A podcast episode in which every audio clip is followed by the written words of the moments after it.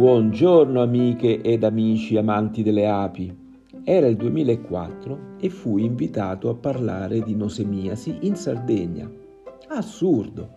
Il nosema era sempre stata una malattia della montagna, dell'alta montagna o di postazioni collocate in areali esposti male, dove il sole in inverno non riesce mai a fare capolino. Che ci azzeccava la Sardegna in tutto questo? Eppure le analisi degli intestini delle api non lasciavano dubbi. Le spore che si vedevano al vetrino del microscopio erano proprio quelle del nosema. Mi preparo, leggo tutto quello che c'è da leggere e parlo con alcuni amici della provincia di Sondrio che mi avevano detto delle loro difficoltà con questa patologia. E parto. È quindi a Cagliari, in un'affollata assemblea di apicoltori, che capisco che stava succedendo qualcosa di anomalo, di eccezionalmente insolito. Solo un paio di anni prima gli apicoltori spagnoli erano stati messi in crisi da una moria di alveari di dimensioni bibliche. Quello che era il paese leader nella produzione del polline, messo letteralmente in ginocchio, mentre due anni dopo, a fine 2006, un'altrettanto grave ecatombe colpì gli Stati Uniti, ma con ben maggiore impatto mediatico. Gli scienziati, non riuscendo a capirne i motivi, parlarono di colony collapse disorder. Poi cominciarono ad analizzare le api degli alveari moribondi e inizialmente diedero la responsabilità a un nuovo virus, il virus israeliano della paralisi acuta, e in seguito proprio al nosema cerane. Poi capirono che è una malattia multifattoriale in cui entrano in gioco molte variabili, un virus, il nosema, i pesticidi, i cambiamenti climatici e altro, ma sempre insieme a Varroa e spesso più fattori concomitanti tra loro.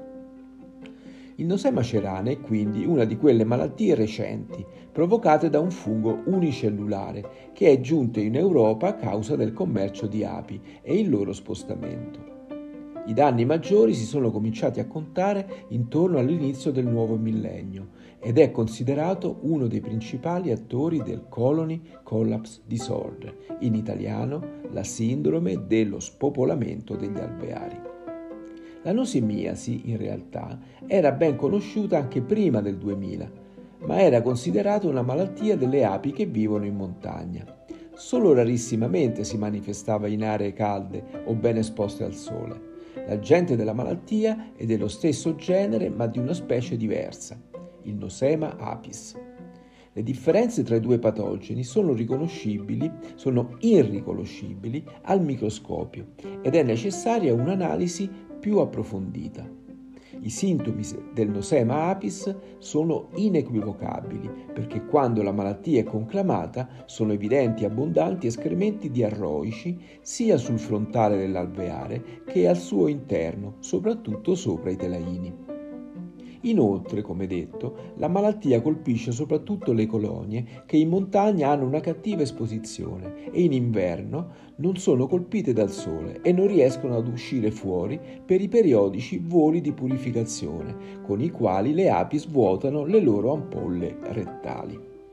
Il nosema cerane, al contrario, colpisce le colonie senza badare alla loro collocazione e non ha sintomi evidenti se non lo spopolamento quindi può portare a morte le colonie senza che l'apicoltore se ne possa rendere conto in tempo. È una malattia delle api adulte che colpisce principalmente il loro intestino. La sua propagazione nell'alveare avviene attraverso le spore, che hanno la caratteristica di rimanere attive fino a 5 anni e resistono ad una temperatura fino a 50 gradi centigradi. Le api ingeriscono le spore e queste, una volta raggiunto il lume intestinale, germinano, entrano nelle cellule epiteliari e qui si moltiplicano. Una volta giunte a maturazione si rompono e le rilasciano e rilasciano nuove spore nell'intestino prolungando l'infezione. Le api appena sfarfallate non sono contagiate.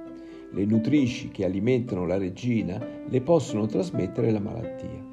In questo caso le sue ovaie degenerano con la conseguente riduzione della capacità di ovideposizione.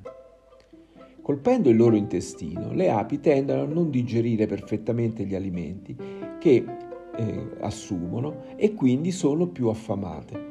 Inoltre la nosemiasi riduce anche la funzionalità delle ghiandole ipofaringee, quelle che secernono la pappa reale. Quindi lo stress energetico sembra essere il suo effetto principale e ciò diminuisce l'aspettativa di vita delle operaie, per cui l'alveare si spopola. Di solito il periodo in cui l'alveare può morire varia da inizio autunno alla fine dell'inverno. Si trova l'alveare completamente spopolato con una piccola rosa di covata e le scorte, che possono anche essere abbondanti, ancora al loro posto, a meno che non sia stato saccheggiato. Di rado la colonia malata tende di sostituire la regina. Questo provoca l'aumento del numero di alveari che giunge a fine inverno orfano. Questa malattia non porta sempre a morte la colonia e comunque non è curabile, sia perché non vi sono medicinali autorizzati, sia perché i sintomi, quando giungono, arrivano quando la malattia è ad uno stadio troppo avanzato. Non va dimenticato che l'uso dei medicinali stride con il fatto che le api da miele devono essere considerate un animale selvatico e quindi soggetto alla selezione naturale. Va comunque detto che alcuni preparati a base di erbe, che possono essere acquistati sul mercato, soprattutto a base di aglio in polveri, hanno una certa efficacia nel mantenere la malattia sotto la soglia del danno.